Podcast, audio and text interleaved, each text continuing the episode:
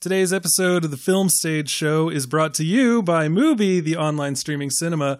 For your free 30-day trial, go to mubi.com slash filmstage.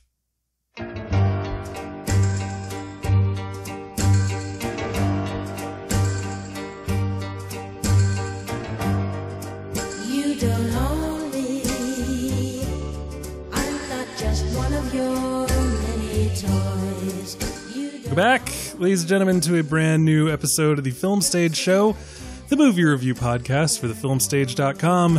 As always, I'm your host, Brian J. Rowan. With me today, we have Michael Snydel, Hello. Bill Graham, Woo. and from our Roma episode, returning guest, Monica Castillo. Hello. How are you today? I'm great. I'm so excited to talk about the new Toy Story. I am too. This is going to be amazing. So, uh, as Monica said, we're here to talk about Toy Story 4, the newest film from Pixar Studios. Uh, this one directed by first time feature director Josh Cooley. And um, with all the usual stars, I'm not going to waste time talking about that up front because we got Been stuff to get been through. almost 10 years though, hasn't it? It's been like nine years, yeah. Yeah, 2005 or or no. What? No, I can count. Never mind. What year do you Ignore think it is? 2012. 2012, all right. Wait, that's wrong too. Uh, keep going.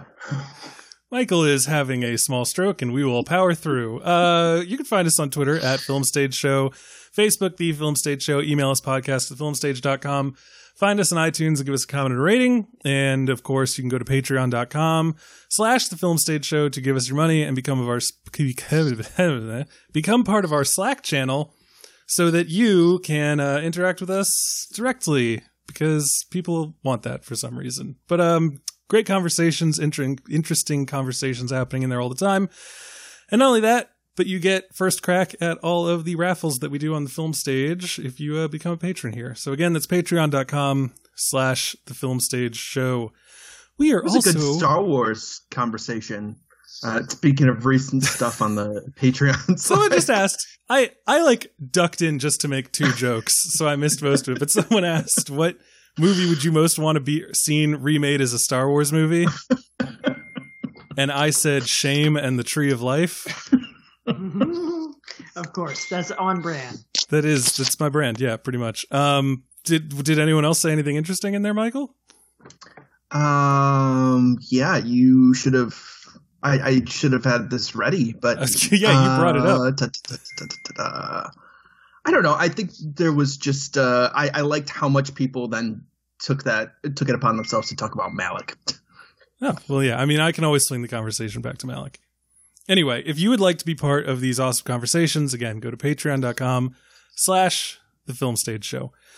We are also brought to you by Mubi, the online streaming cinema, where every day their curators bring you a brand new film for you to enjoy. There is some awesome stuff going on on there. I want to highlight one thing. They've got their What is an Auteur series going on. And so they um, have got Steven Soderbergh on there. And usually they do like two movies to kind of like contrast, you know, them at different periods in their life. But for this, they've chosen his two Che movies, The Argentine and Guerrilla, which just hmm. feels that's that's weird, right? like it's great that you're able to see those both in the same place, but they they kind of chose probably by necessity his two most similar movies. I have. I, I never knew that it's been separated in any way. I've always seen it as one film. no, I've I feel like I've only ever seen it separated. But anyway, there's a bunch of other great stuff in there too. For instance, Abbas Kiarostami's like Someone in Love. They've got um, a series Hitchcock Talkies going on where you can see some of Hitchcock's earlier films, for instance, Blackmail from 1929 and Murder from 1930. And then I want to talk about the film of the day as part of their Competing at Oberhausen series. It's it's by Mark Oliver um, from 2018, and it's called Elvis Strung Out. And the synopsis is as follows Disguised as a straightforward promotional music video, an iconic 1970 performance by a messianic Elvis Presley is transformed by editing and music into a dark meditation on addiction and the hollowness of celebrity culture. That that, sounds sounds, that sounds great. It also says wicked pelvis moves in the thing I'm reading. So that's and it's uh, it's five minutes related. long. So Oh wow. check it out. That sounds pretty freaking awesome. It is a movie exclusive. You can only see it on Mubi. Uh, I'm gonna look at it. It's gonna be great. Um, so for a free 30 day trial, go to mubi.com slash film stage. Again, that is mubi.com slash film stage. And that is it for the stuff up front. So the time has come. We can finally talk about the movie that has sparked a thousand think pieces featuring the character that has sparked a thousand nightmares and a thousand hopes and dreams, Forky. That, of course, is Toy Story 4, directed by Josh Cooley, starring Tom Hanks, Tim Allen, Annie Potts, uh, Keegan Michael Key, Jordan Peele, Keanu Reeves, uh, Christina Hendricks, and, of course, the j- amazing comedic force that is Tony Hale as the voice of Forky. Here is the trailer. Everyone, Bonnie made a friend in class. Oh, she's already making friends. No, no, she literally made a new friend. I want you to meet Forky. Hi. Hello. He's a spork. Yes, yeah, I know. Forky is the most important toy to Bonnie right now. We all have to make sure nothing happens to him. Woody, we have a situation. I am not a toy. I was made for soup, salad, maybe chili, and then the trash. Buzz, we've got to get Forky. All right, so that's the opening of the trailer for Toy Story 4. This film finds Woody, Buzz, and the gang having to deal with the fact that their new owner Bonnie has created a new toy for herself. His name is Forky. He is a spork, and he does not believe that he should be alive. this is a children's movie. so is they it? have to Is it? they have to watch after him, try to make sure nothing happens to him.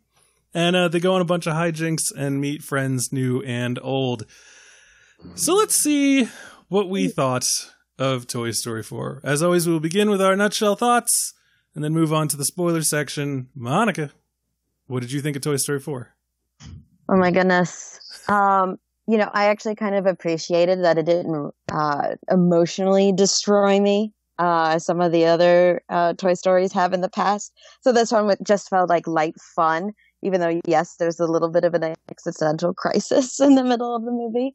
Uh, I thought that they took some of the characters in really interesting new directions and they actually brought in some new you know issues and things that to deal with and i'm sure we'll we'll hash all these out momentarily but yeah there were a lot of new things to to look at in this in this universe that we think that we've seen all of it and i know there was i was really skeptical coming to the fourth one i'm like no the trilogy is perfect as it is why would you add another one and then i i've now seen it twice and i've enjoyed it both times so I'm on the pro, like, let's keep this one. This will, it's okay. It's good. All right, Bill Graham. Yeah, so I don't know why this movie fucking exists, but other than that, I fucking love it. Money. Um, That's like a meta a meta commentary on Forky, right? sure, sure. Uh, it is trash. Um, no, I I really fucking enjoyed this movie. Um, I loved it from beginning to end. I had no reason to want this movie. I had no reason to like this movie. Uh, Toy Story 3 was a perfect ending. And then they gave us this, and I cried my ass off. So, um, yeah, I really enjoyed this. I love Bo Peep as a central figure in this film. Um, I just really, really dug it. And, uh, fuck all the Key and Peele haters. They are necessary in this film. like, and are there are Key and Peele haters? Oh, there are. There are. Oh, yeah. Yes. That's the craziest thing I've ever heard. All right. Ducky and Bunny forever. Um Yes. yeah, right. God, I, that that that They are attached. It's amazing. that has like derailed me. That's that's the craziest thing that I've ever heard. Um now uh let's meet one probably. Michael Snydel, hater of joy and all that's wonderful. What did you think of Toy Story 4? No, I, I, I, I like this one. I, I, I think I, I'm going back and forth on Bill's question about uh, whether this thing should exist. I think in a way it both validates and invalidates its purpose. Like just um, building on what Bill and Monica have already said, I, I I was surprised how different this felt from the other ones. I, I mean, there's a specificity here that I don't. You know, I I watched uh, all three of them uh, last week, and um, th- there's a specificity of, of about like purpose and what like why a toy exists beyond just like being an object that someone can hold here that I I was kind of really surprised and, and moved by. Um, and yeah, Bo Bo Peep is a she gets a wonderful revamp here. Um, I I I do think at times it's going to be a weird comparison, but it reminded me at times a little bit of um, not in quality, but of the fourth season of Arrested Development in the sense that I felt like there was very few times where everyone was able to be together. And I mean that in the sense of an animated film, in the sense that there's a lot of classic characters here who don't get a lot of dialogue. I mean, understandably, someone like Don Rickles passed. Um, you know, but then Estelle Harris or uh, Rex, played by uh, Wallace Shawn, like they have such minimal parts, and it, it, it's just weird how much this is really kind of a somewhat of a solo venture for this, and that's not a bad thing, but it was honestly surprising. Um, so yeah, I I like I like this. Uh, we'll talk in spoilers about some arcs. Some things just didn't hit quite as well as it had for uh, for me in the last in the other movies, and um, yeah, I I still kind of wish it ended with Toy Story three, but this is a good movie, and uh, and Duke Kaboom is really adorable and uh, is, is very entertaining. What are your Um, thoughts on Ducky and Bunny? I think Ducky and Bunny are are good. Um, I think their running joke is is really good. Uh, just because I'm also a misanthrope, so that being their solution for everything was was just wonderful. All right, good.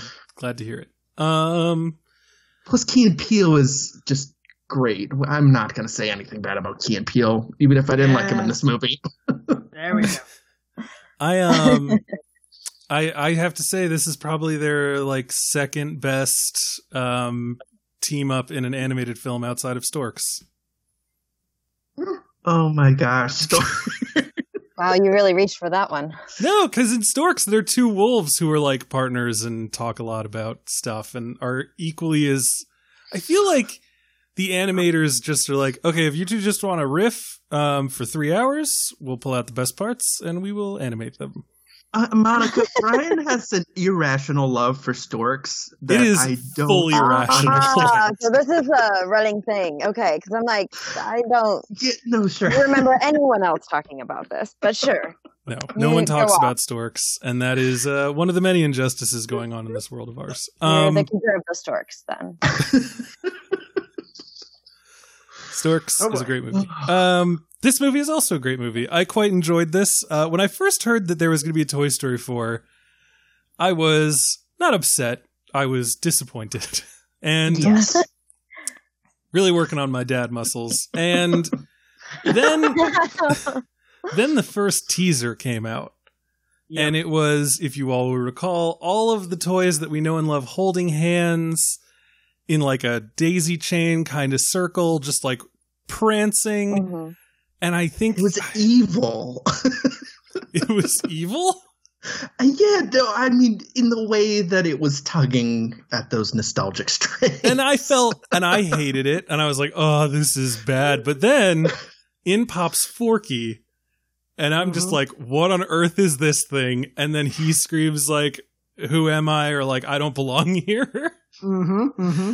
And I was just like, oh my god, this is the greatest thing I've ever seen. I can't wait for this movie. Um which lets you know that even in this uh, broken, cynical world of ours, sometimes you should put your faith in certain people, and uh, the artists at Pixar are one of those people. Uh, this movie is very moving. I don't think it's as nakedly emotionally uh, targeted as a lot of their films can be. I think that um, it spends a little more time on slapstick. I think that its kind of uh, retroactive empowerment of Bo Peep is actually very well handled, um, which is something that we've seen other movies kind of fail at doing. So Mhm. love that, and I think that uh, Bunny and Ducky are hilarious additions. Duke Kaboom is awesome, and the the the the enemy that they have created in this movie for the toys takes bits and pieces of like every enemy that they have come across before but combines them in a very interesting way that I found to be uh, really uh, challenging and and quite uh, effective. Mhm. And uh, just in general, like aesthetically, I mean, again, leaps and bounds forward. This this movie is just fantastic looking. And I was just looking at it, and I was like, it is crazy how much these toys look like toys. Like they're they're realistic to a degree that is strange almost. Like it, it oh, it's like hedging on disconcerting but there's still enough of a cartoon quality to keep some going. But it's it's just it's every every pixar movie like what is it? Who are the people that do, do sing and all that? Like is that blue sky? Illumination. that might be illumination. All of their movies look the same. They don't they don't truly appear to be trying. They they seem to have keyed in on the concept of making money off of low expectations. And Pixar is sitting here and they could rest on their laurels with this movie because it's Toy Story and you know how much more real can toys look. But their environmental work, their lighting work, everything, like The you got the most expressive faces in this movie on a bunch of toys. It's it's really good. Well, th- there's a there's the opening sequence, and I, I'm not going to spoil it, but uh, where Woody in particular like gets rained on, and it looks so good, Mhm. like like just like a wet toy, and you're just like, I know exactly what that looks like, and I mean at this point, what they probably have done is they've literally created these toys in real life and then just th- run them through the ringer and then just you know photograph them and are like okay how do we render that? You know?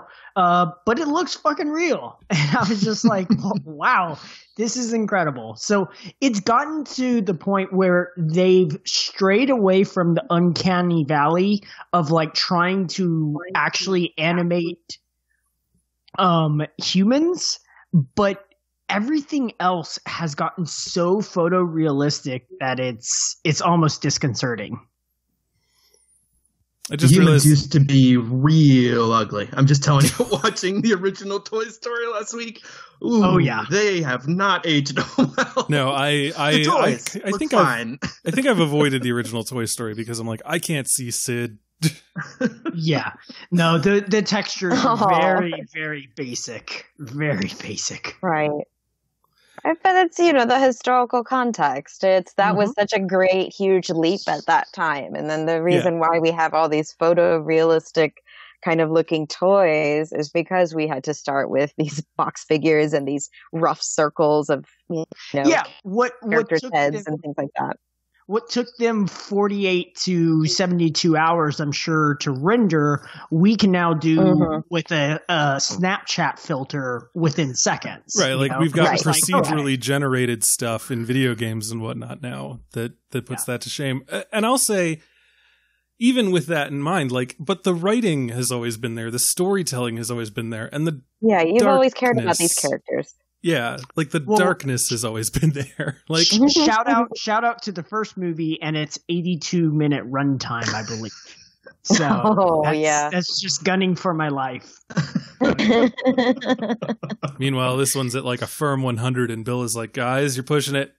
yep, Yeah. getting close But getting you know close. what? There was no 30 minute long Frozen short in front There of this, so wasn't, and i did want to mention that what the fuck is going on? Why didn't they have a short in front of this movie? I'm not complaining that it wasn't frozen 30 minutes of whatever the fuck that thing was that I still have not watched because I was smart enough to read reviews and like just wait outside the theater while that shit played and play on my phone. Um, but like, why isn't there a short attached to this? That's so weird. I still, I still, I still sometimes listen to myself ranting against that Frozen short. That might be egotistical, but I think I'm pretty funny. And I just remember the poor, confused family in front of me who turned around and we had to like cobble together, you know, English and Spanish to be able to talk to each other so that I could tell them, yes, they were in the right theater. Oh, it felt so bad because they were very clearly confused. They're like, is this uh Coco? And I was like, uh, yeah, Yeah. yeah. This, it, it's uh, this is just something terrible that we have to endure first.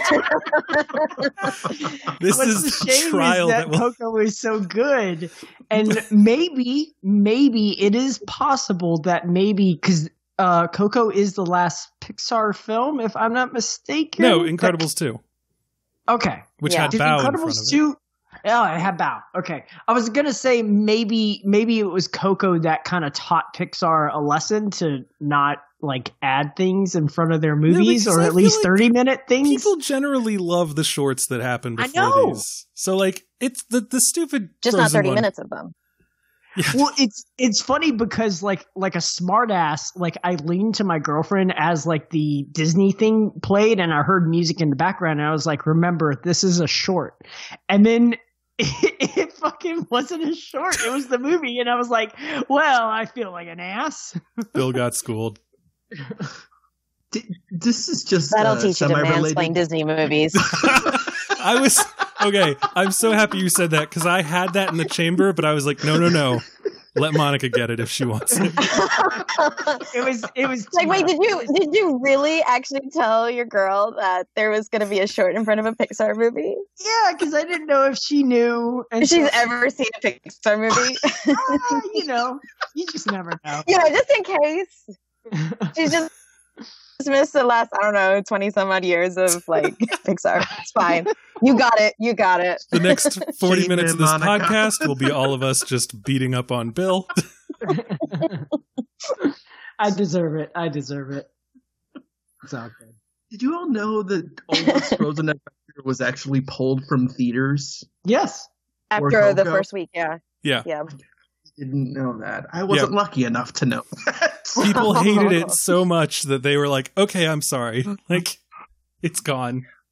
Well, I remember reading some of the reports out of Mexico because Coco opened, I think, the week before in Mexico, and people were complaining like they were trying to put this white movie in front of the movie that everyone was coming to see. Yeah. Not a not a good look. Amazing. I remember that. And I, I remember people bringing that up and being like, so are they just so nervous about a movie about a not white person that they're putting this in? Mhm, mhm. And I was like, Mhm. I, you know, like that feels like it could be true, but that's also just so extreme. Like it's just that feels so not like the like the Pixar money machine that it is that Well, I they would think be that's- concerned. that's Disney throwing their weight around, where they were just like, look, we want a lot of people to see this. We're worried that white people won't go. Mm, Here's Maybe. Frozen, and then Let's I, frozen you know, up.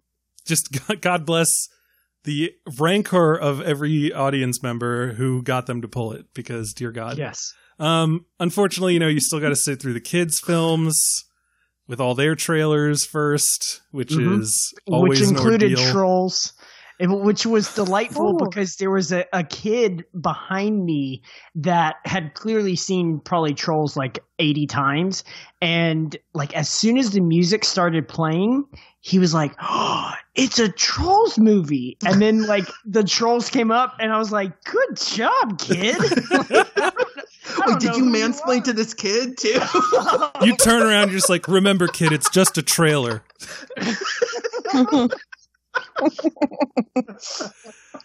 What I'm was there was that. a there were a couple of really terrible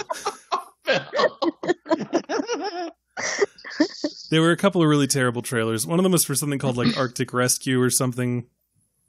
I don't know. I just you know I love I love kids I'm really glad I movies. saw. Yeah, I, like- I I looked out and watched Toy Story 4 at like a smaller theater, so the amount of trailers beforehand were like almost none. Oh, it it just kept happening. Oh yeah, no, I think someone figured it out. It was like it's a usually it's well, I used to work at a Regal. I used to, it's usually about 20 minutes of trailers before a movie. Yeah, And I usually, even- I usually just go ahead and say it's going to be start about 15 minutes after the movie. Yeah. I'm the type of Yeah. psychopath though. I can't not be there at, at the start time. Even with even want to with get the, a good seat. Well, even with the pre-bought ticket with the seat number and everything.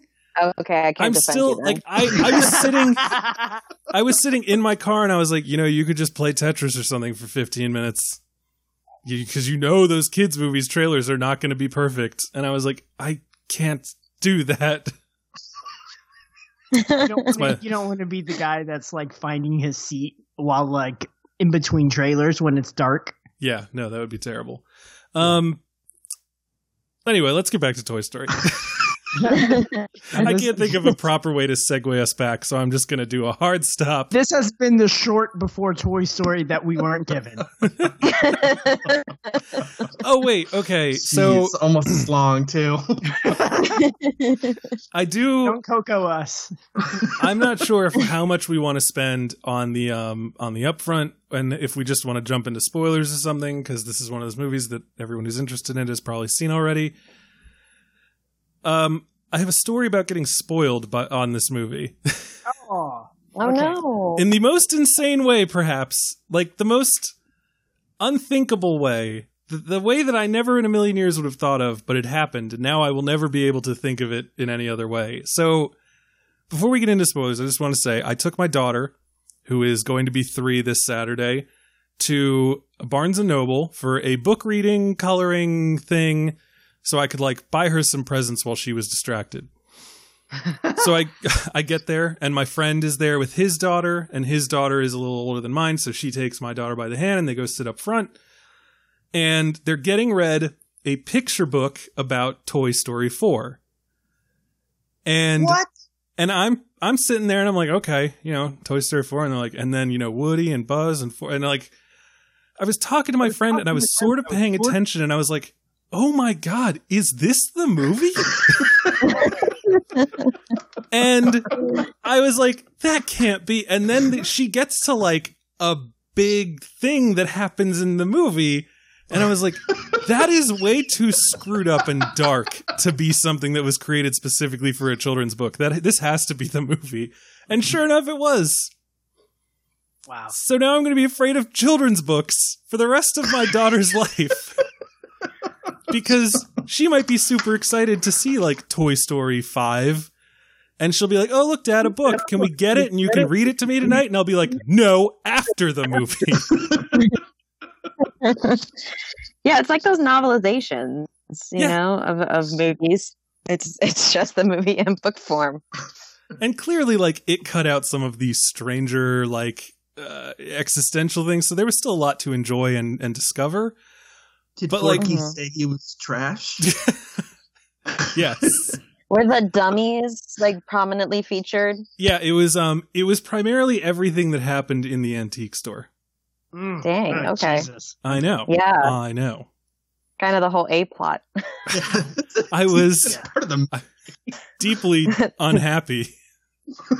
And I- I brought it up with my friend because he had been we had been looking around this children's section and it was like they have like a children's picture book version of Romeo and Juliet. And Mhm. so of course we open it and flip to the last page and it does have them committing suicide. So that was weird. Spoilers. kind of hard to like change that though. Right, but I was just like so why do it at all? Like who what child is it going to be like, "Oh look, Romeo and Juliet, let's sit down and we'll read this at bedtime." And like it it wasn't even like and then they both went to sleep forever. It was like the poison courses through his veins. Oh, it's a little bit more Oh, hold on. Okay. Hold on, hold on, hold on. So, how does Romeo and Juliet cause end? Because that it's is a children's movie. Yeah, but I don't think Yeah. it follows that that much. Um Not Okay. true to Shakespeare. Okay, okay. not true to I'm the just- source material. I'm I'm just I'm just checking because we did go from picture books describing suicide and poison coursing through veins, and I was just Yeah. like, you know, they made a movie. But so I Yeah. I turned to him at some point. and I was like, "Dude, I think this book just spoiled this fucking movie for me." And of course, yes, I did say exactly those words in the children's section of a Barnes and Noble. and he's like, "No," because like the other book that they read was about Forky like helping a bunch of other craft toys to accept their their toyhood.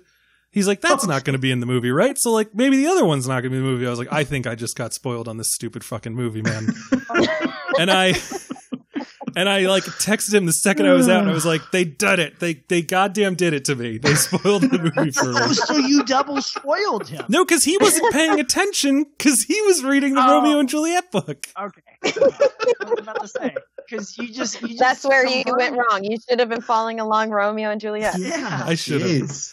Also, um, last thing I'll say about being in this children's book section: a staggering number of young of children's novels, not even young adult, legitimate novels for children about the refugee crisis. What? Well, this- is Some hard hitting literature, man. Oh, man. Yep. Anyway, so Toy Story 4.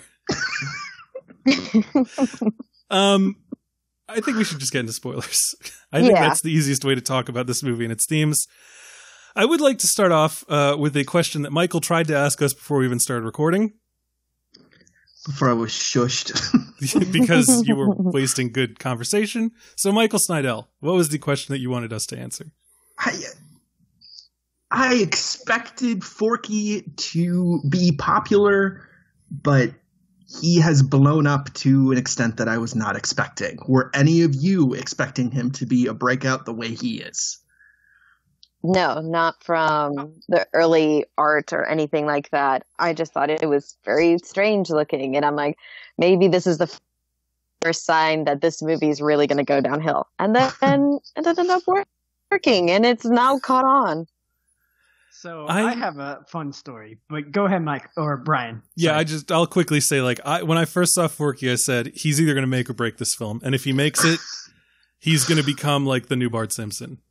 Mhm. And I was right. Okay. So, um, I have kind of a little bit of an obsession with sporks. And so, um, I think they are the perfect eating utensil. They are both spoon and fork combined. Um, I have two titanium ones. I, I say titanium with like air quotes. I'm sure it's like plated, but anyways, they're super light. Um, they're great. I use them all the time my girlfriend gets really annoyed because anytime I like sit down for dinner or lunch or whatever whatever we're eating, I'm like, "Where's my spork? Where's my spork? Where's my?" spork?" and she's like, "It's over there. Go get it." Like she she's learned not even to bring me like regular silverware at this point. She's just like, "Go get your fork or spork," and uh, so as soon as I found out that Forky was in fact a spork. I was immensely excited. I was like, "Yes, this is this movie is me. I am I am Forky." And uh, she was making fun of me like before the movie had started, and she was like, "What do you think about him?" Being called Forky instead of Sporky.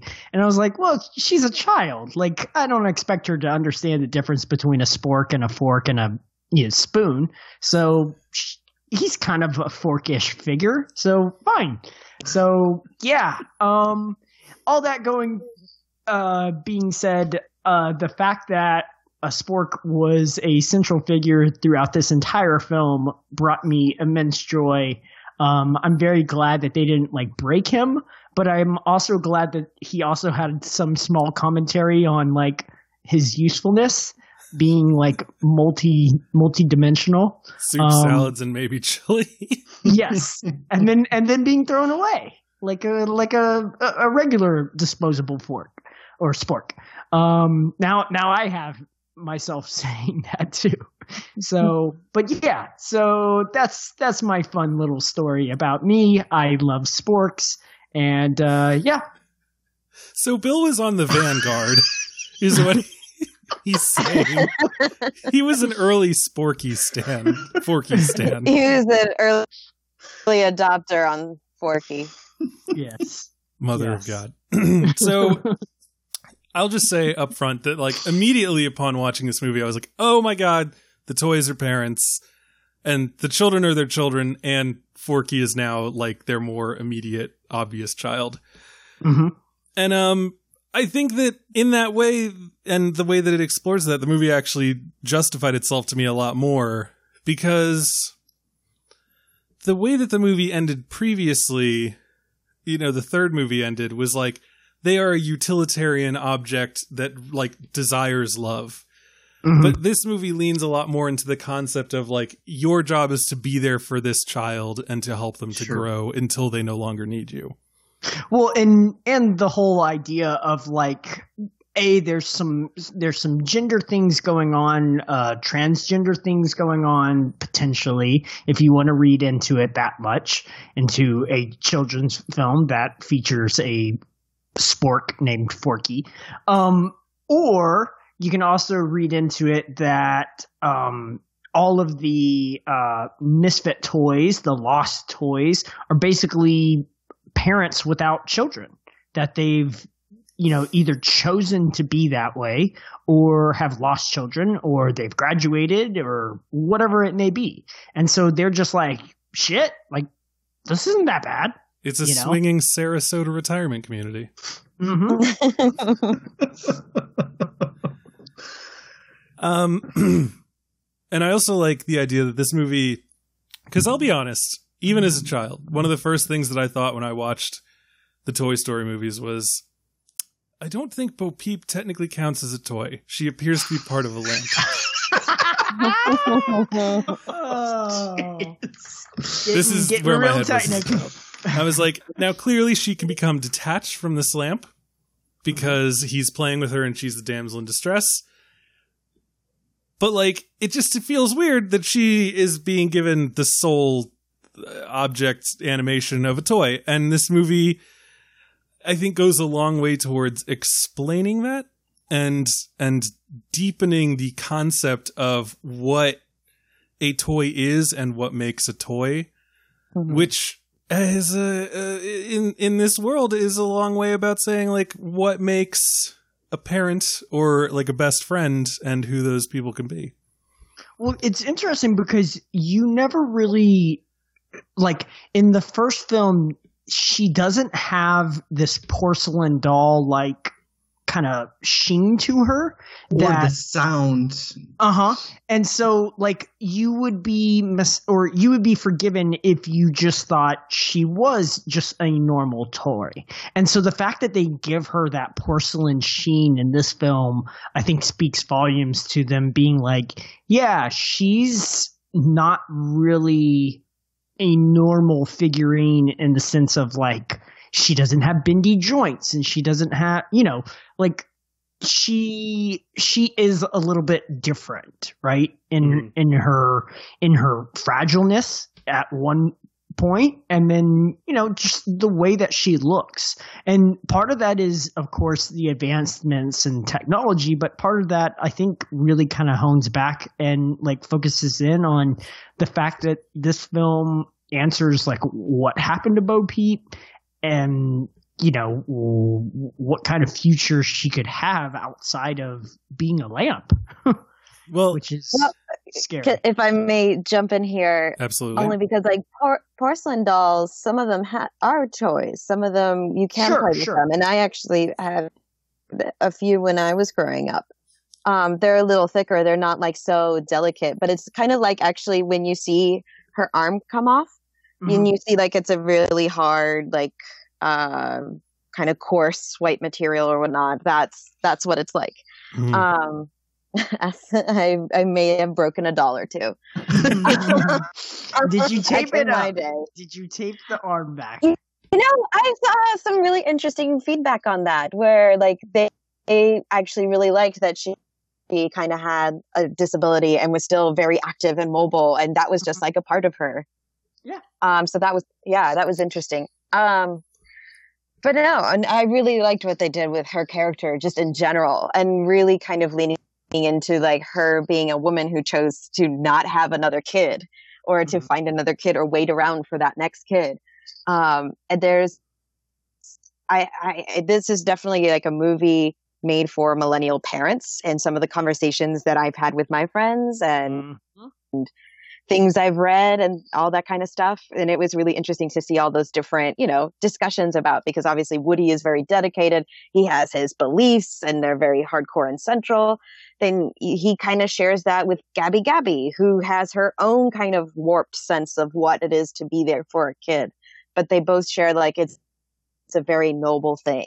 Like it's the most normal, noble thing a toy could do. Mhm. And then here's Bo Peep, who has a completely different take on that. And she's, you know, she had her kid and that was fine. And now it's time for her to be on her own. Well, She's yeah, not 'cause lost. she she kind of realizes like I have I did that. I fulfilled that purpose Sure. With and I Molly. wasn't necessary anymore. Yeah. And so Yeah. it, it it becomes Kind kind, of I of let go of being the helicopter parent. Yeah, I was I was about to use that exact term. It's like, you know, you don't gotta be a helicopter parent once your child's in college. You know? They'll reach out if they need you. Mm-hmm. I, I don't quite know why too, but it it, it feels Bo Peep feels so radical as well. Or, I guess Bo Peep and you know her her posse they feel so radical in the sense that I would they're say more not. tubular than radical, but wow. uh, okay. Anyway, uh, they felt they felt so interesting to me because they they expanded the world of of Toy Story in a way that I really didn't expect it would. Like the whole idea that a toy can exist and have an existence outside of a need for a kid. Uh, you, you know, like we've already seen outside of existence of a need for one kid with the daycare stuff and 3 Mhm. but this this like represents a, a, a sense of humanity to these toys that I don't think I ever It it uh, really kicks that door. it really kicks that door open because like the Toy Story franchise has long kind of tread lightly on some of these themes about like what it means to be an object and what it means to be like this tied to these children and it's tiptoed around it. I think three kind of kind of really maybe went like ankle deep, and this film just full on just jumps in. And so like hmm. I, I was I was listening to a podcast and they were talking about how like there's there is potentially a lot of existential crisis going on for a lot of parents watching this film with their children and thinking like what is my child gonna think of their own individual because like growing up as a kid i think i was nine-ish when i saw this film. So i was out of that stage of like having that kind of imagination of believing my my toys had any kind of like real souls or anything like that. But we now have four films that basically establish that the toys that you own have souls and like live lives, fully realized lives outside of just you playing with them. And so that's what the fuck. Um that's agreed. that's really fucking scary. Uh at least to me Scary. at least to me as a non-parent currently like i don't i don't know what to fucking think of that like like i can't imagine what i would think if i was a small child who watched four of these films that basically established that my toys have like can you imagine the the crisis of like what a parent would feel like when a child like decides that uh th- this podcast specifically went into the fact that like his child had a cheeto that the kid was convinced was like a toy and had its own life and everything like that and that he had to eventually like throw it in the in the garbage disposal and like dispose of it because it got to the point where it was a little bit unsanitary and it was obviously stale. I was worried so- that that story was going to end with the child eating the Cheeto and then crying forever. yeah, that, see, and that's that's that's the kind of reality that that this film definitely like swims in, and well, I I'm think, to my mind, I think that these movies kind of operate at the level of what a child who is thinking about these things would come up with. And I think that things like that are interesting, but they're they're they're filtered through an adult perspective. But really, like sure.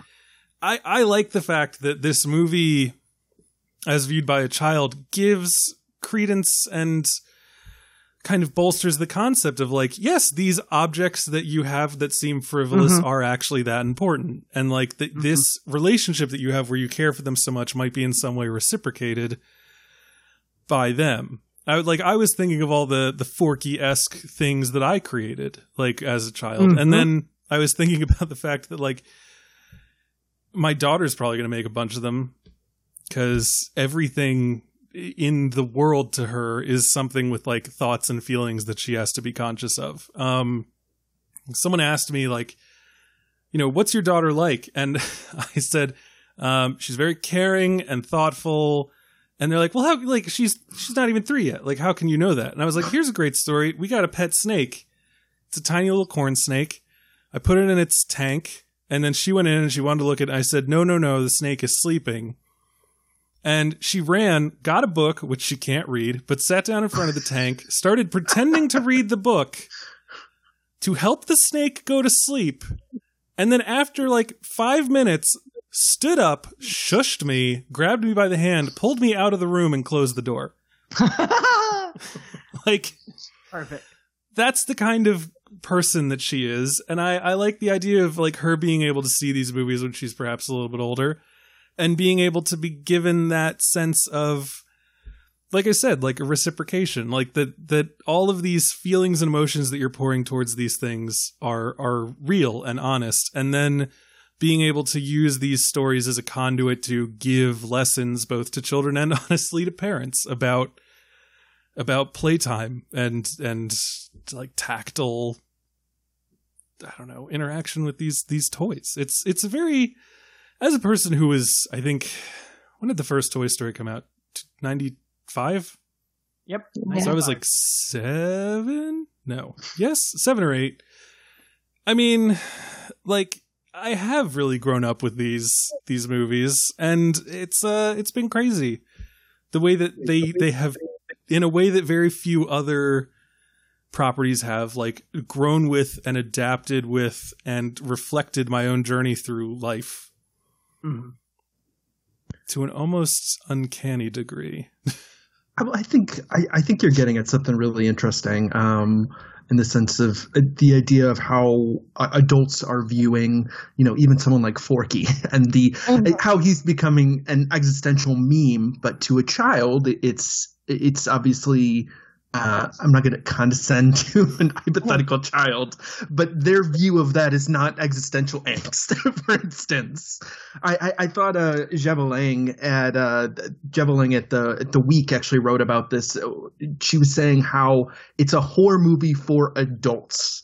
Kids, it, the horror is going to go right over their head, Mhm. And you know they're obviously playing on horror. You know, you have the the puppets that look like Vincent or that are called Vincent, and you could charitably compare to Vincent Price. You have the uh, you, you know you have a few jump scares in here like it, it is very interesting the idea of i, I guess a, question that i've continually been asking which is who is this for?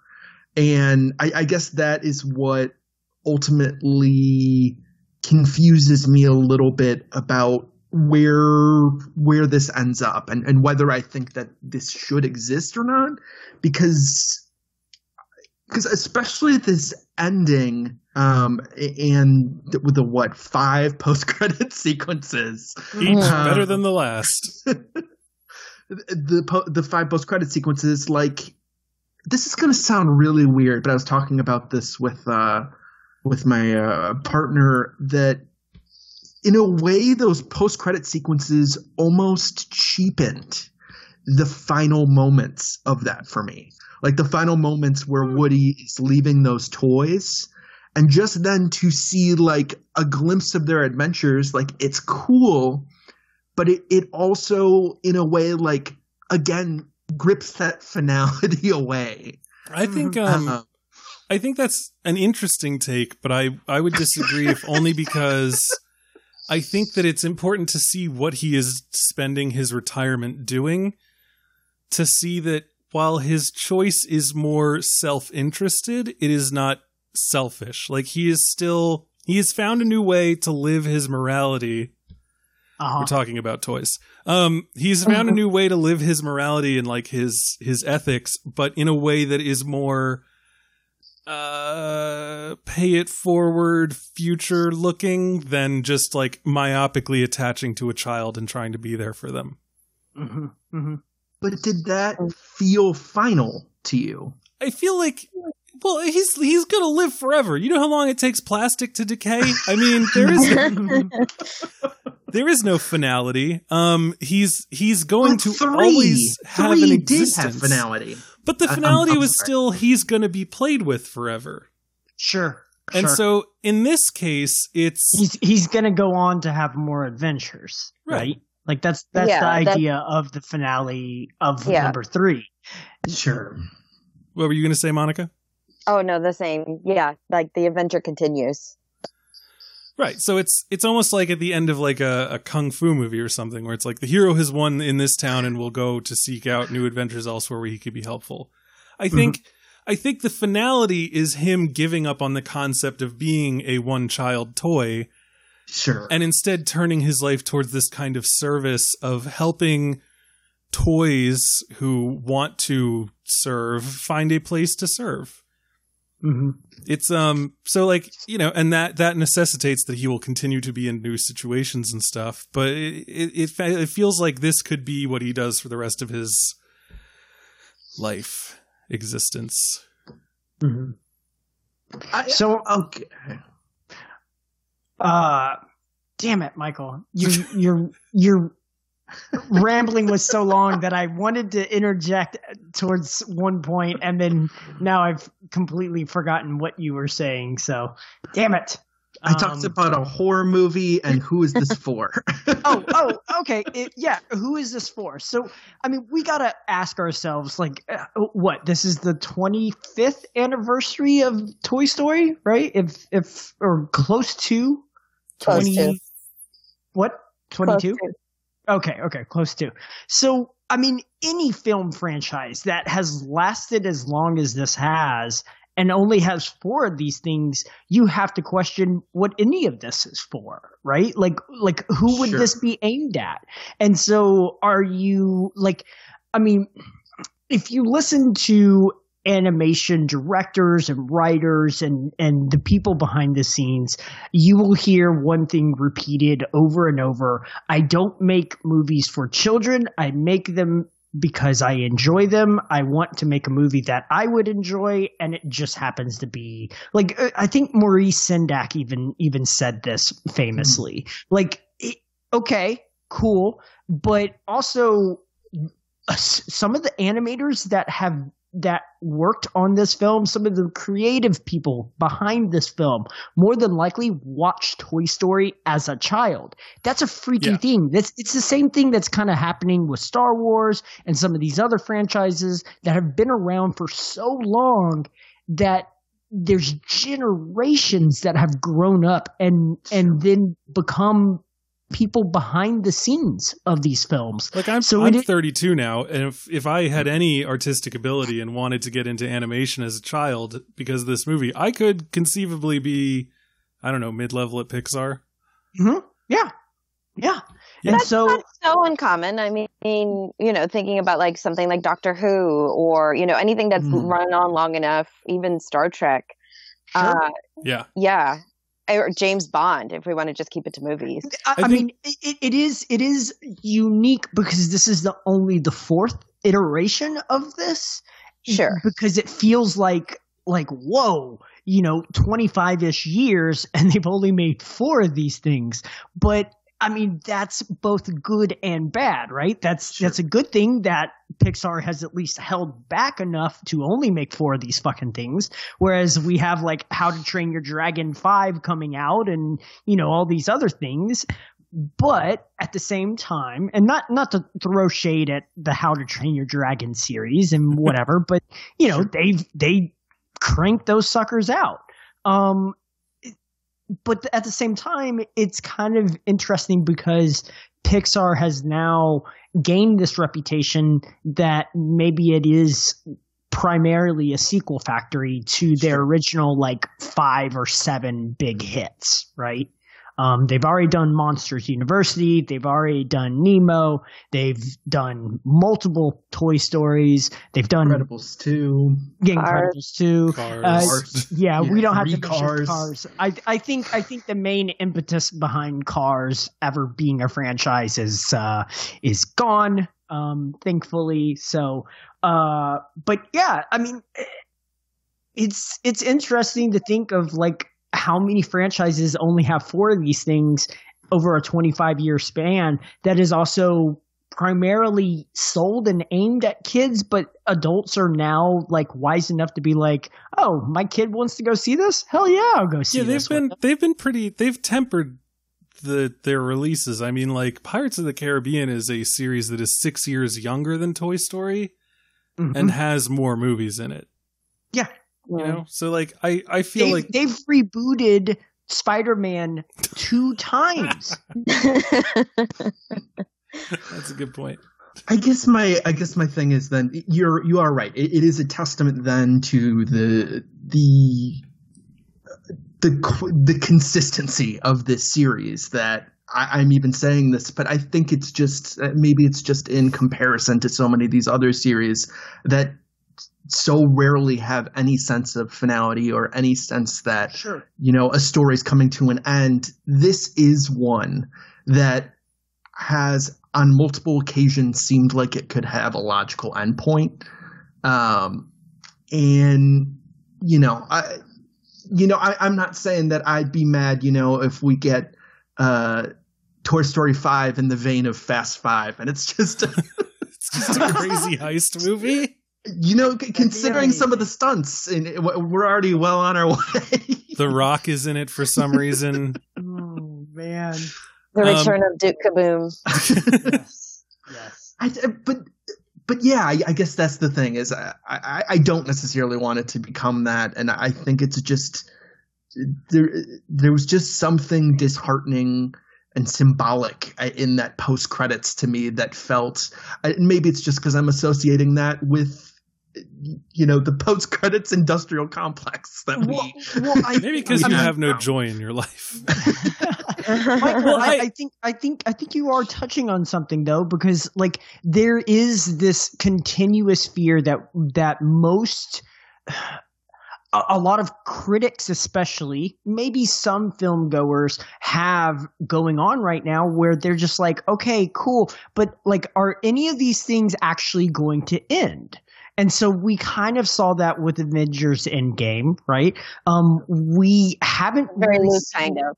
Yeah, sort of, kind of, right? I mean, other adventures will be had, but for that main cast and crew, hopefully that is kind of their their swan song. For And three so- people in it. Yeah. um, but it, it is interesting because like every time a new franchise is either rebooted or a number six is announced, it's just like this big sigh of just like really? Because increasingly so often we associate the sequelitis thing to lessening like quality and stuff like that, which is why I think so many people after number three were like, "What the fuck are you doing? Like, why why are you making number four? Like, number three was so satisfying."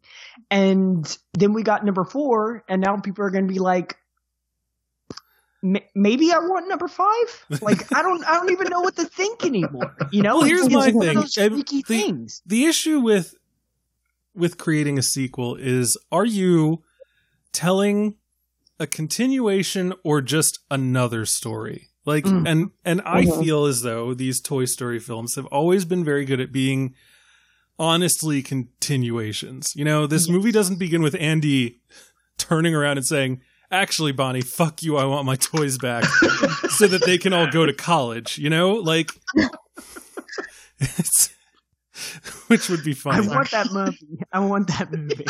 The toys having to like live in Andy's dorm room and being like, "What is he doing?" He never did this with other Pixar's ladies. first R-rated film. Um, and then and and so for instance, like this movie, you know, it brings back Bo Peep, but she's not like having been lived living in a, in another little girl's room. Like she has changed, she has altered, and the greatest testament to that is the fact that she convinces Woody to change what had been an implacable part of his self and his self worth, so that he can come with her, and he gives up his voice box, which is the part of the movie that got spoiled for me by a children's book. I was gonna say, okay. Oh. Yeah, that's uh it, when when I realized that she Gabby Gabby and we haven't really talked about like this this whole antique store sequence which is just horrifying and fascinating and just Thrilling. chef's kiss like Mhm. yeah brilliant um but when she's and it, it is it does not take long for her to start pointing and showing and like Benson like reaches for it at one point early on in the film. And I was like holy fuck they are literally talking about like taking that fucking thing out of him. Like like it's sewn in. I was like what is Mhm. going on in this movie? So yeah, I, and that furthers, you know, I, I was also listening to a podcast and they were talking about how uh, the Sid creature or Sid creature, oops, uh, Sid character, that got dark. the Sid- yeah, Sid character was it, it- like they mentioned a couple of things. A, they mentioned that that is like that whole sequence with the mutated dolls and stuff like that is really like horrifying for a lot of kids, and that that was one of the few things, like few parts where they actually had to like fast forward for their daughter, and you know, like maybe they're censoring maybe above and beyond, but you know, I I I can understand why Yeah, that would happen, right? Um, but they were also mentioning like, hey, he was also like being creative. And the film paints him almost as a villain in a way because Hey, he now, creative. Wait a second. Now- Now, there's also Now, hold on, hold on, destructive. hold on. there's a hold difference between Now, he's not creative because the toys have to rebuild themselves. I, no, the, Uh, did we forget the firecracker part? Yeah, he's he's a sadist, and these toys are just making no. the best of a bad situation. I, I, am not I here get for that. the resurrection of Sid. I, I, I, I saw this on Twitter today and was very scared. He cannot Okay, be reclaimed. So okay, hold on, It hold was on, hold on, hold on. So, so that's that's one thing that I wanted to kind of mention was yes, I think they are forgetting the fact that like he is breaking toys apart a lot He's of gonna times. burn a hole But- through Woody's head. Yes, like he is he is sadistic. So He let's steals not dolls from his sister. Let's, takes let's the not hat go. off. I gotcha. I gotcha. Yeah, not I'm- cool. Yeah, The only we're- we're thing on worse than Bill mansplaining Pixar shorts to his girlfriend is him trying to stand up for Sid. I did not stand up for Sid. That's not what I'm doing. That was what the podcast was doing. Um, Name them, Yes. And we will uh, face them. I can't remember, to be honest with you. I think it, I think it Mm. might I like been these stories. pop culture happy hour. I think. Oh, yes. hmm, Um, okay. Slate, yeah. of course. yeah, yeah, it might have been Slate as well. They're wait, is that no? Wait, Pop Culture Happy Hour is NPR. It's NPR. NPR. It's NPR. We also just had Inku on, and she was lovely. Oh, that's true. I think that she would She not put know up with them. Sid's shenanigans. I've been on pop culture happy hour. but um, been on the enemy's side. All right, so you- wait, you've been to Pop Culture Happy Hour. Defend them. How could they say something like I've that? not heard that hold episode on, yet. hold on. Let's let's not throw stones before we figure out who was actually saying it. I'll- Anyway, I'll Bill, what was what was the point you were trying to make? I was I was trying to mention about like the horror aspect and and how they have kind of dabbled in that here and there, but this that whole sequence really feels like it's just going for it. And I was just fascinated by it. I had forgotten that they had those kind of roots. Yeah, well, that's what I was saying up front about how this like movie is is aesthetically obviously and technically more advanced, but like the weirdness has always been there Yeah. and the Yeah. thought put into it. Yeah, the the the character of the collector in the second one it's just so both creepy and sad. hmm that yeah. And then the third one is obviously that you know last scene uh where they all kind of say goodbye to each other and the emotions come out. Yeah i don't think there's a shortage on dark moments in this series Yeah. And so what I was going to say about the voice box related to um, Michael's questioning of the necessity is that so in Iron Man 3 Tony Stark is like I don't need this light up thing in my chest. I am so sorry Marvel nerds. I don't know enough about Marvel. The light The, the arc, arc reactor. That's right. I don't need this arc reactor. I'm taking it out. I'm blowing up all the Iron Man suits. our creator yeah peace out. That's a series wrap on Tony Stark until the very next movie when I will have even better suits Mm-hmm. and a new arc reactor, I think. I can't remember. That is like the type of bullshit that these Toy Story movies do not truck in. Like, sure Sure. Woody's lost his voice box. He ain't never getting a pull string back, which is too bad for him because he uses that thing like Indiana Jones uses his whip. Mhm. yeah So he's lost a lot. And I believe that it's it's things like that and the like I said, th- these movies aren't like Ice Age where like technically they're doing new stuff, but it's always just kind of like loud slapstick. hmm These movies like I said have grown with me. Like they, the each movie has told me something new and different about like life experience. And the only way that that can happen is if they are maturing as well as as me maturing and changing as well. One thing I thought was really interesting about this film that kind of struck me, I have seen it twice by now, um, is the forcefulness that some of the characters like take and their actions. Um, it kind of starts off early with uh, Woody um, jumping in Bonnie's bag to follow her to kindergarten when he's basically been expressly told by like other characters not to do that. Mhm. Um, and he's just like, fuck it. Like, I'm going to do this. And then when like he sees that she's crying and alone and like doesn't have anything to play with because the other kid with the apple decides to like take her, her, uh, pencils and yeah, doesn't kid's like a real piece of shit. yeah. Um, I don't like that kid. And I thought he threw away some of the uh, pencils at first to just kind of like flicker off even more. but then when I watched it the second time, I noticed like he spits out the apple and the apple hits the pencils and the pencils fall in. And I was Yes. like, oh, okay, less of a piece of physical. He's not of shit. just being But- a dick. yeah, less of a piece of but shit. it's but also still, still kind of yeah not nice yeah, still, still not nice. He's Um, thoughtless, but he's not the most sadistic genius in the entirety of kindergarten. exactly. Exactly. right Um, so I was I was watching that and I was struck by like Woody's actions there, which like really puts him at risk and in danger of like being found out, right? Like toys aren't supposed to be animated.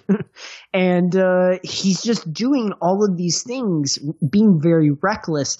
And this whole film feels like all of the characters just being this radical, reckless mess of kind of characters in a way in their actions where like um Jesse is it Jesse that's the uh the the female cowboy Yes. if I'm not Yes. and she she like decides to say fuck it and uh pokes a hole in the car uh in the car tire right? And like yeah, and they that take whole over the sequence car too- and yeah like all of that stuff.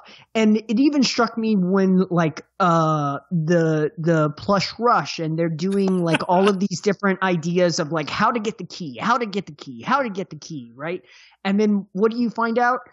She just put them right there because that's where the keys always go. And you're just like and so for me watching this film and i don't know if it's nostalgia for having seen the other films like not that long or uh, not recently but i don't remember that kind of forcefulness throughout the film i remember it when they get desperate for sid to like you know show him up a little bit but they don't Mhm. do that at any other point that i'm aware of and so it just struck me that like this film is so radically different in that way that it kind of shows like they've gotten to a point where they're just not giving a fuck almost, I guess. i, I don't know how to even explain it beyond just like they're becoming more and more forceful and more and more brave almost as we've gone along through these iterations. They are think evolving into trickster gods. I think there's something. I to read about one that. M- Monica, please go ahead. Oh, just I read a really funny, just random take on Twitter, which uh, everything that happens in this movie is because Woody doesn't listen to other people. So it's just Mhm. him, you know, a, a lot, just like going through life without actually taking into consideration other people's feelings or feedback, whether for good or for you know worse. Sure. Yeah, and I mean, you know, would Bonnie have adjusted to life in kindergarten if he hadn't like thrown her some pencils and and Forky the spork and all of these other things? Yeah, probably she would have adjusted. So, you know, this whole adventure may not have ever happened. If he had just let Buzz take a watch, I don't know what the fuck that was about, but uh, you know, like Well, he felt responsible for Forky. Responsible. Yeah. Ah, yeah, but let He, he Buzz literally take a helped watch. make him. I don't know. Uh, I, I, I think there is something to be said for what you're saying about that that, that physicality, though, Bill, and, and and I think there is something. I mean, I think it's a partly a new creative team. I, I mean, uh, when you even think about how you know they go back and forth between the carnival and the antique store and the RV and the way that it's you know almost like cross cutting between those things like uh, it should be repetitive it should feel redundant but there's like such a sense of like speed and momentum to it that uh but speed and momentum but also like a weirdness so it doesn't necessarily feel like you're on autopilot. And i think that was in some of the other ones. Like if you go back to toy story 3 or even the first toy story there there's certainly a sense that it's you know it's like a, a snowball rolling at a certain point. But but this is a lot more I, I i mean it's it's weirder moment to moment but it's also just weirder structure wise to me. Um I, in a way that i can't quite uh put my finger on but, but it's it's weirder but then it's also very neat I, in the way that something that seems so chaotic when you have so many uh characters that have so many different or excuse me different priorities are coming together and then you need the RV to get back into a, a place at this exact time and just the coordination that's required here uh, feels a lot different than some of the set pieces of the the other films. So uh, yeah so I guess the long and short of it is I, I definitely felt like this was uh, this was coming from people with a different eye towards this series. And it could be that the you know the software, the technology has caught up to such a point that visually it's been able to experiment and do a lot of things. Like uh, one of the things that really struck me was the lighting in this movie Mhm. so different than the other Toy Story movies. I mean, there's Sure. this soft focus there that I was stunned. Uh, it just made me you know, left me with my jaw hanging out because I just couldn't believe, like, wow, that Ferris wheel looks amazing. Mm-hmm. Mm-hmm. the Who shot chandelier sequence The chandelier sequence is gorgeous. Even that moment where he's, you know, in the rain, just like Yes. laying there, and you just see this look of sadness and terror in his face, and you have all these pretty lights scattered about. What a beautifully tragic moment. Thank you, Pixar. I feel like I should be saying something to rebut what Michael said. Um, I, I was saying positive things. was it? It just feels. You felt like you were going about it in like a very circuitous sort of what is circuitous? undermining It's a movie. ro- way. I don't even know. Because like I Well, agree with I everything you're I saying. he- like, go ahead. Go ahead.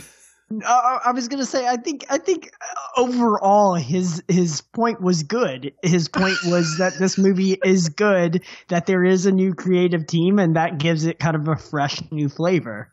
So Which is true, and and what Monica said actually about this soft focus was something that I noticed. I was like, this really does feel like they've taken this. This has a, I can't think of the word for it. It's aesthetically like reaching into some kind of different era, like some sort of new plane for what they're doing. Antique shop, What was that? especially in that antique shop. Yeah, Yeah, like you could see the details of dust in the air, uh, you know, in the corners. Like it just never felt that detailed before. the cat Mhm. Yes. is staggeringly real. it's still a cartoonish way, but yes. The even the whole motions and the way that it coughs up uh giggles McDimples and then hisses at Woody on its way out. It's I really love, good. I, I love that you remembered her name. That's awesome. Well, it actually came up in my interview with uh, Stephanie Folsom because I asked her about some of the new toys that she invented, and Giggles Uh-huh. was one of the ones that she, you know, had a lot of fun with because they kind of came up with like the the prompt was, well, what is the smallest toy that we can have in this universe? And then they came up with like a Polly Pocket kind of uh, figure, Yes. and then they made her a cop, so she's a really outsized personality, and Mm-hmm, and even though she sits on you know Bo Peep's shoulder, and it's kind of the you know gal pal for you know for her to catch up with. So it feels she serves a purpose for the audience to be filled in about Bo Peep's feelings, but she's also you know a presence and part of the team and has all this extra stuff going on as well. yeah, I loved seeing her. I was like, oh shit, it's Polly Pocket. Yeah.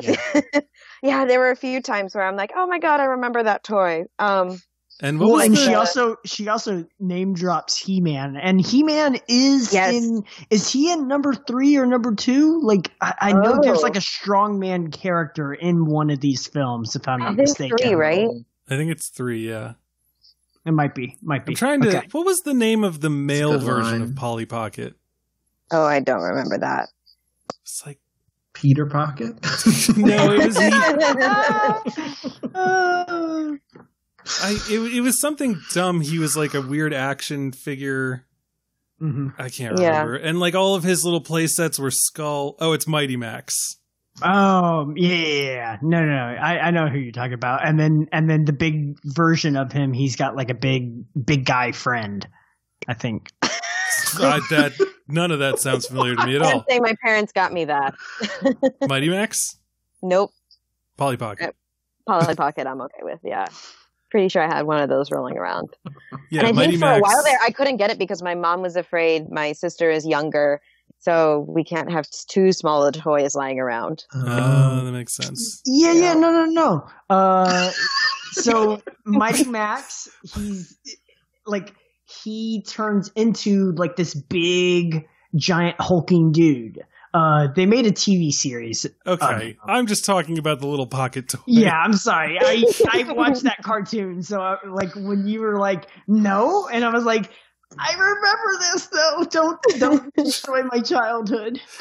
I I 100% apologize. We're all one step away from destroying someone else's childhood. Um, Um, I have a question for the group. Yes. Uh, do we feel that Gabby Gabby um, is redeemed, and is she worth redeeming? this this is troubling, especially having seen it twice now. I've had to like wonder this again and again.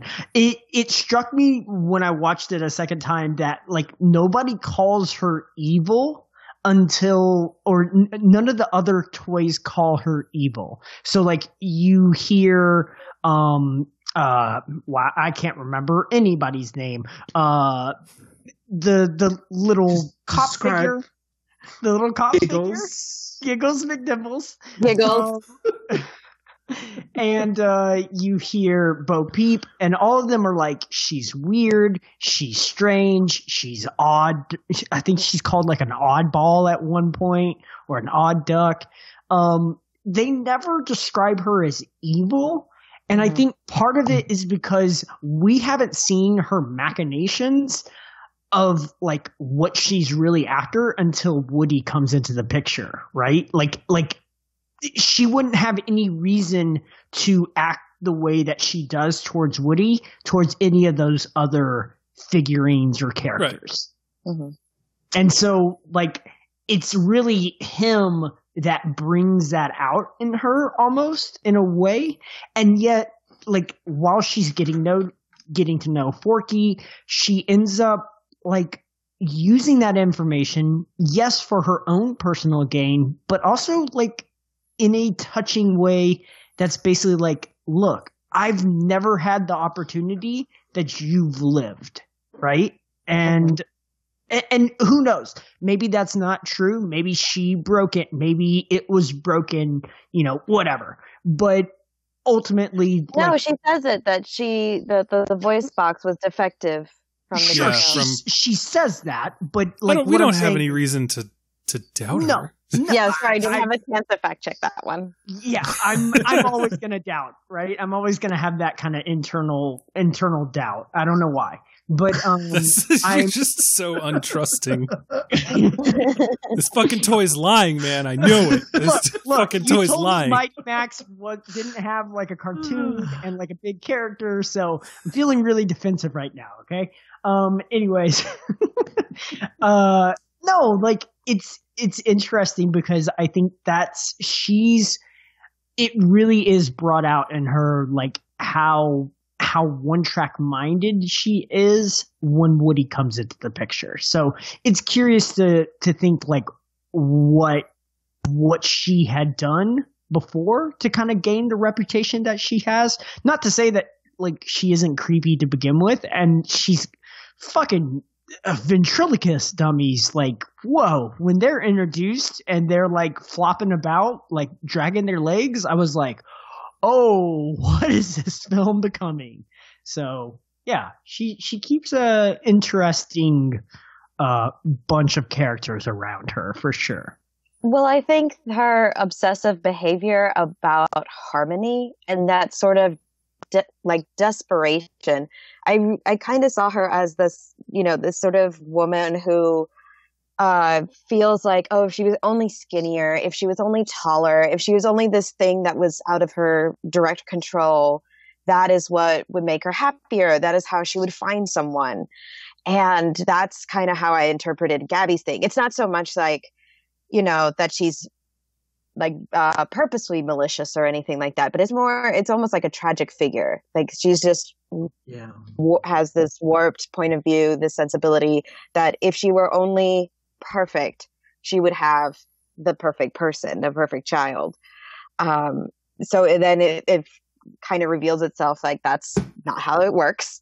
And i'm i'm okay with the redemption arc. Like it was actually kind of good. I was a little disappointed i wish it almost went a little farther and like here woody here's your voice box back Mhm. uh, I, I can do this on my own and maybe learn a little bit about self acceptance. But that's you know she she learns and she gets that chance at you know being loved by a kid. I um, it's, it's it's also Woody showing like self sacrifice in a way. So it's it's it's doing so much work all at once, right? Like it's it's showing the audience that yes, Woody is an ass and like he's gone throughout this entire movie. Like like you uh you had you had gotten that from like a tweet if I'm Yeah. not mistaken. Okay. Like Yeah. like okay. And so like yeah, that's a perfect summation of like this entire movie is like Woody doesn't listen to anybody. Like Bo Peep even goes off on him at one point and I'm like, "Yes, girl." Um but Yeah, because she lost her sheep because of him. yeah, and then they broke his their fucking feet because of him too. only one Um, foot. They've got like 17 more. I I have to Their names are Billy. Goat and Gruff. Yes. And They're Um, girl. yes. Uh, but yeah, like, eh, I mean, it's so interesting to think about in in that direction, right? Is just like Woody doesn't listen to anybody, and this is the one time where he's listening. He's listening to what she's saying, and he's like, "Okay, I guess we can make this deal, right?" Like, and sacrificing. So Yeah. I was not expecting that we would earn the explicit tag this much on this episode. We tend to And now curse. to Duke Kaboom. we tend to curse more on the children's episodes, and I haven't figured out why yet, but I will. I don't. Something about these fucking kids hours- movies, man. They just get my shit all it riled in up. It's, it's because for two hours I can't I can't say shit or fuck or or any of those, and so I get on the podcast and I'm like, yay! Liberated. It's one hundred percent it. Um, I I found I really liked what they did with with Gabby Gabby and and her being rejected by the person that she'd kind of been holding out hope for, Mhm. and then having to learn, I guess, to not like obsess over it and to pin all your hopes on it, but to be open to it and to put yourself out there. Th- by the way, that scene's played with really good comic timing by that kid. oh yeah, that was. Great. Because, like, to us, it's a heartbreaking thing. To that kid, it's just a friggin' old doll that she doesn't want. Right. Now you can feel bad about, you know, just throwing away toys like, oh no, I don't want this one. you broke I- their hearts. I lit- my parents were like, "Hey man, can we give away some of these toys of yours?" And I was like, "Uh, no, keep them for my daughter." But really, I cannot bear to see them go away. so inside, you were really like, no. But what's weird is for my most of my daughter's toys, I'm like, we could totally get rid of this thing. Sidebar, can I like give a shout out to the moment where Woody is trying to escape from I think the the Benson dolls. He gets he gets his boot stuck in a typewriter. I thought that was a really nice like little thing for Tom Hanks. Because he loves typewriters. typewriters. Yeah. Gotcha, gotcha, gotcha. okay, that's great. Yeah. I, uh, I I- hadn't I hadn't thought of that until you just brought it up. But yeah, that's. They're like, you know I what went, Tom "Oh, no, loves that we've never so been able to give him. I like where he's holding up the phone as well. I was like, oh, that looks cool. That's the That- Mickey Mouse phone. Oh, of That's the course. exact pose that was like in this year's catalog for all of the 90s. there were so many Easter eggs in that scene. Uh, Like, Oh, yeah. know There's Throughout the the lifted, The yeah, the grape thing, yeah. soda, the up, yeah, the up grape soda, pop can, Oh, cap.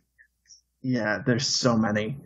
I think there's a Godzilla toy when they're in like the club uh, about And to meet Duke Kaboom. Yes, and it Yeah. can't move its mouth. Yeah. I remember having dinosaur toys like that, like those weird injection molded plastic things, yes. and their mouth mm-hmm. is just constantly open, and they're also hollow, so you can lose like change down their gullet. Oh. anyway, this movie's great. Yeah. I'm trying to think if there were any other things that I wanted to hit upon. Um, actually, you know, Michael spent a lot of time trying to convince us this movie was bad by talking about the tags. Um, what did we all think of Forky getting a bride of Forky? Well, he's gonna have his own TV show soon, so I'm sure we'll see Wait, him is he? more. Yeah, on Disney Plus or Disney, whatever it's called. Disney Yeah, Plus. Disney Plus. There's a That's- spin-off series with Forky. What do we think the continuing adventures of Forky would look like? I don't know. What does the picture book tell us? okay, actually, that's a good question. It, it's a it's an interesting and and kind of fun book that I after seeing the movie was like shit. Maybe I should have gotten that for my daughter. Um, it's basically like because Bonnie made Forky, the teacher's like now everyone should make their own like Forky. So like the kids have a bunch of random stuff and they all make things. And Forky has to like coach each of them through their own like weird existential crisis thing where their primary component seems to be driving them, or they are confused as to whether or not they are the real thing that they are representing. Mm. So, like, the one that sticks out most in my mind is there's a paperclip, or no, not a paperclip, like a, a clothespin shark that a kid made. You know, took a clothespin, Yeah. colored it blue, put a put a fin on it, and it keeps trying to eat Forky, but it Oh. just it just keeps chomping on his popsicle stick. Okay, that's kind of cute though. Yeah, it's a cute book. I got to figure out uh, who who wrote and illustrated that book so I can do a plug for it because it's Did uh, anyone cry when when Gabby Gabby took Woody's voice box? Any of the kids? no. Mm-mm. I didn't oh. hear it. How was that not seen? No, I meant in the book when you were at the Barnes and Noble. Oh, because it's Oh. one of those. Because that book was just one of those like you know twelve pager like Here are the Yeah. highlights. Yeah, it was like, you know, and then Woody like went to the antique shop and Gabby Gabby was there and thought that no child would ever want her because she couldn't speak. And so Woody gave her his voice box and you know, it skipped over a lot of the plot, but it still hit the beats. And I was like, that's weirdly specific and dark. That must be in the movie. God damn it. That's weird that they chose that part of the. But all right, I think it's a pretty big part of it. Yeah, yeah, it is weird to have it, you know, watered down so much. and then in the movie, it's this big emotional thing, like, oh god. Although, Um, unfortunately, I will say in the my screening, I didn't hear many kids crying. It did get quiet when that happened. I think a few adults gasped. well, because the way that they show it is kind of freaky, where like he gets it removed and then like getting out blacks of out. surgery. yeah, and then you see the uh the antique sewing machine. hmm Yeah, his blurry vision comes into focus. Yeah. Uh so the the book, the non-spoiler book is Toy Story 4 Forky in Craft Buddy Day Mhm. and is by Drew Daywalt. What's what's the spoiler one though? What's the one we need to watch out for? This is this is a this is a public service announcement. I don't know. the I you know, that's a great question. And now which- the Toy Story funny. 4 novelization, probably. Yeah. There's yeah, a or the picture book version of that. Toy Story 4 Little Golden book. That might be it. Oh. Anything oh, I'm that- glad that they're still making those, like with the new movies. Yeah. But you know, know it'll what that spoil the shit out of you, so be careful. can I give one last uh, disclaimer why it may why I may sound negative at times about this? Please do. I, I had a I had another bad theater experience. Oh no. no, not not this for in Toy no way Story surprises 4. me. so it's it's been a little while since my last one. It was High Life. Uh, I think I talked about it on here. uh, I- I had someone who was like, perf- I swear to I swear to God, it had to be like performative.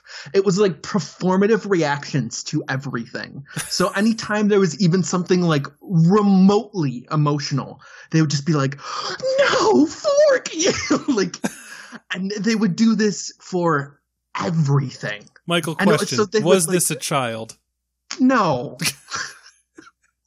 and, and I'm not going to shame any teenager who was in a.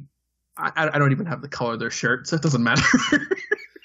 at the at the Landmark Century Theater in Chicago, uh, on a uh, no, I'm done. Um, but yeah, no. So they had insane, exaggerated reactions to every single thing on screen, and the person next to them who they would like want to get a reaction or validation from or some shit. I don't know. just constantly was on their phone the entire time. So they weren't even And- paying and- attention to the friend who was clearly having some issues. But they never broke my rule. Which my rule is that it needs their phone needs to be out for a minute total before I become a jerk and say something. but they never had it out. so I suffered. So this A person minute- a minute Sorry. total. skirted your rule. no, um, a minute total un Unbroken. yes, unbroken. I should I should lower Yeah. that time. I You- swear. No, you should start turning that into cumulative time. Because if they're only going to have it out for 45 seconds, but do that 45 times, that's a lot of minutes. Yeah, I- it's I- true. I It's just true want to say I feel much better actually getting that out there now. You've got to. We got to just start every episode with before we get into our nutshell reviews. Let's see how Michael watched this movie, so we have Brian, context for some- his negative you've had some- reaction. You've had some weird experiences as well. But I usually don't let them color my view of the movie. Like I remember Yeah. still giving a decent rating to the accountant, even though a family walked in clearly thinking that it was a trailer for the five minutes. that was a good time. Um, there was a person who sounded like they were dying of the plague in my theater. Okay. Uh, otherwise, my theater was uh, calm and engaged. And I'm, uh, I'm not. I'm not pleasure. familiar with uh, the sounds of the play. Can you reenact that for me? All right, I'm going to lean back from the microphone though. oh no. It was that once every 20 Okay. minutes. Oh, Um, I hated that. yeah, it was bad. It wasn't great. it would have broken Michael's rule. He would have complained about them. Monica, how did how was your audience? Since this is apparently what we're talking about now. My, I don't know. My audience was good. Uh, well, generally well behaved. And granted, I saw that my second screening of Toy Story 4 was at like nine o'clock at night. So there weren't any kids there. There was, it was pretty packed. Just, you know, people on dates, couples, Oh, uh, older families. Yeah. I've I've I've made that mistake before where you're like, you know, I want to see this kids movie, but I don't want to deal with the kids. Let me go see it late at night. I think I went to like a ten thirty showing of some kids movie, and there was kids everywhere. And I was like, what the hell? Granted, I went to a movie theater that serves like alcohol at your seat. So they Okay. generally have a policy that it isn't kid friendly. And then, you know, for Toy Story and all the other screenings are kid friendly. And then the nine o'clock one said not kid friendly. So X rated. Um, yeah, w- we, we what will a Toy before Story themed movie. drink? is it, was Oh, there a Toy. Story themed drink? was there one?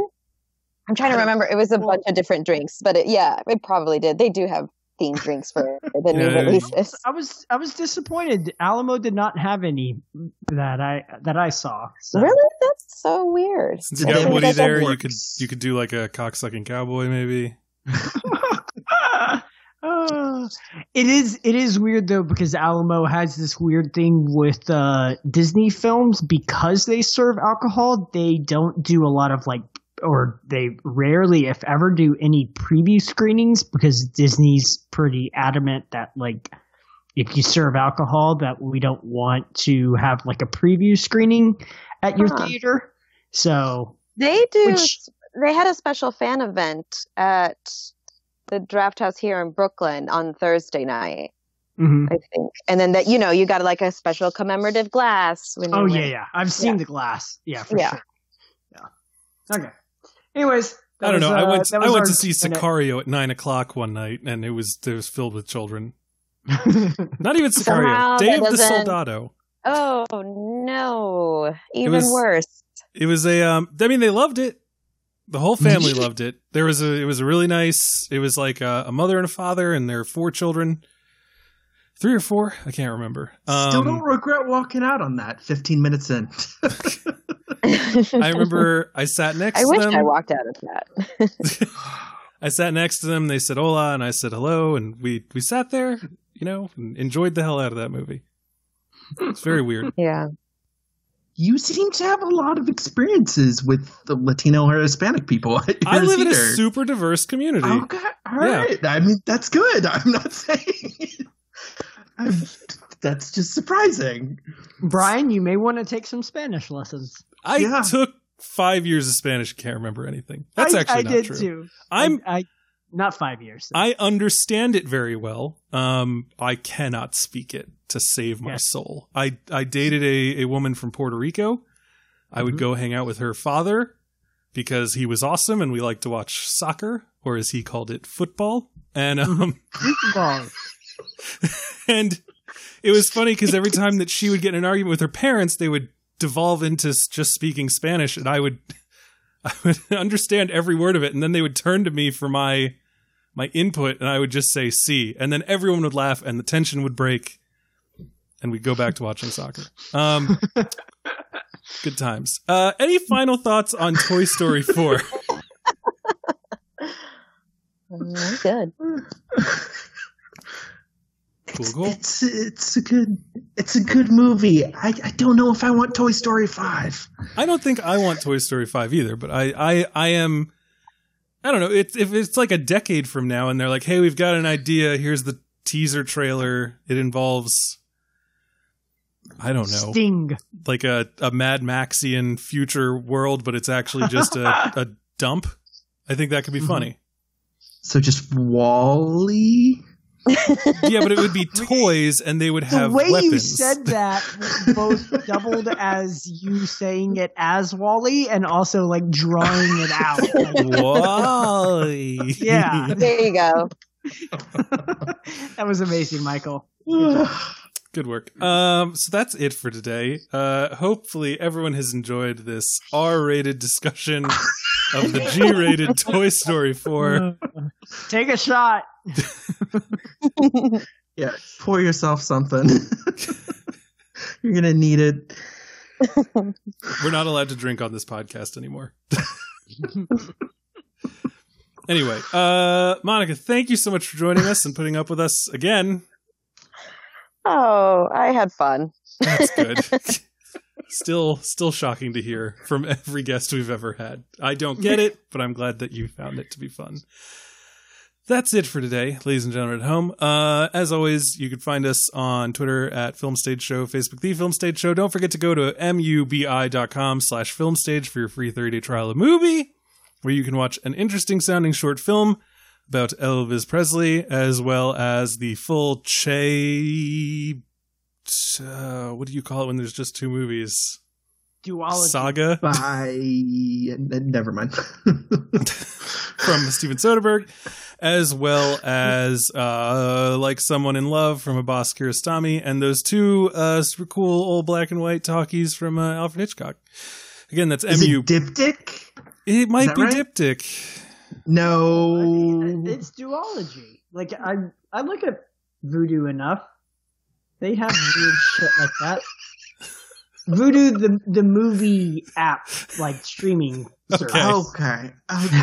Thank you for the context. I was confused. Um, we got to get out of here. It's it's almost ten o'clock where I live. Um, that's that's all. That's it. It's over. Uh, let's uh, let's tell the fine people at home where we can be found between now and the next time. We'll start with our guest, Monica. You can find me on Twitter at mcastimovies, and you can also follow me on uh, Cherry Picks, where I'm feature editor. Uh, and so lots of my writing and um, publishing other writers there. All right, Bill Graham. Uh, you can find me on Twitter at CableBFG, and mainly I just live here in the cyberspace of the podcast world. Strange. That's it. Okay. Uh, Yep. Michael Snydel. That's what I'm going with. going on? okay, uh, yeah, I'm, I'm Michael Snydel. You can find me on Twitter at, at Snydel. Uh, I'm on, I uh, post things on Letterboxd. I've also been writing lately. I wrote a review for the film stage about Wild Rose. I also wrote uh, two other reviews for the Spool, one about the film Funan, and a second one about uh, Being Frank. So you can check out all of those. Uh, my links links to those are also available on my Letterboxd. All right, you can find me on Letterboxd, Instagram, Facebook, uh, Twitter, basically every possible social media thing at Brian J. Rowan. Uh, my personal site is brianjrowan.com. You can find my writing as well as every episode of this show at thefilmstage.com. Uh, so thank you so much. Join us next week when we will be talking about yesterday. No. But Try Michael, again. but Michael, Try yesterday again. everybody knew the Beatles. Friend, we Today- talked about this. Try again. I legitimately can't remember. What, oh, oh, last uh, Black- Black Man in San Francisco. yes. Yes. Okay, great. My joke superseded actual reality. Yes, we will be talking about the last Black Man in San Francisco. So look forward to that. Um, that is all for today, however. So thank you for joining us, and tune in next time.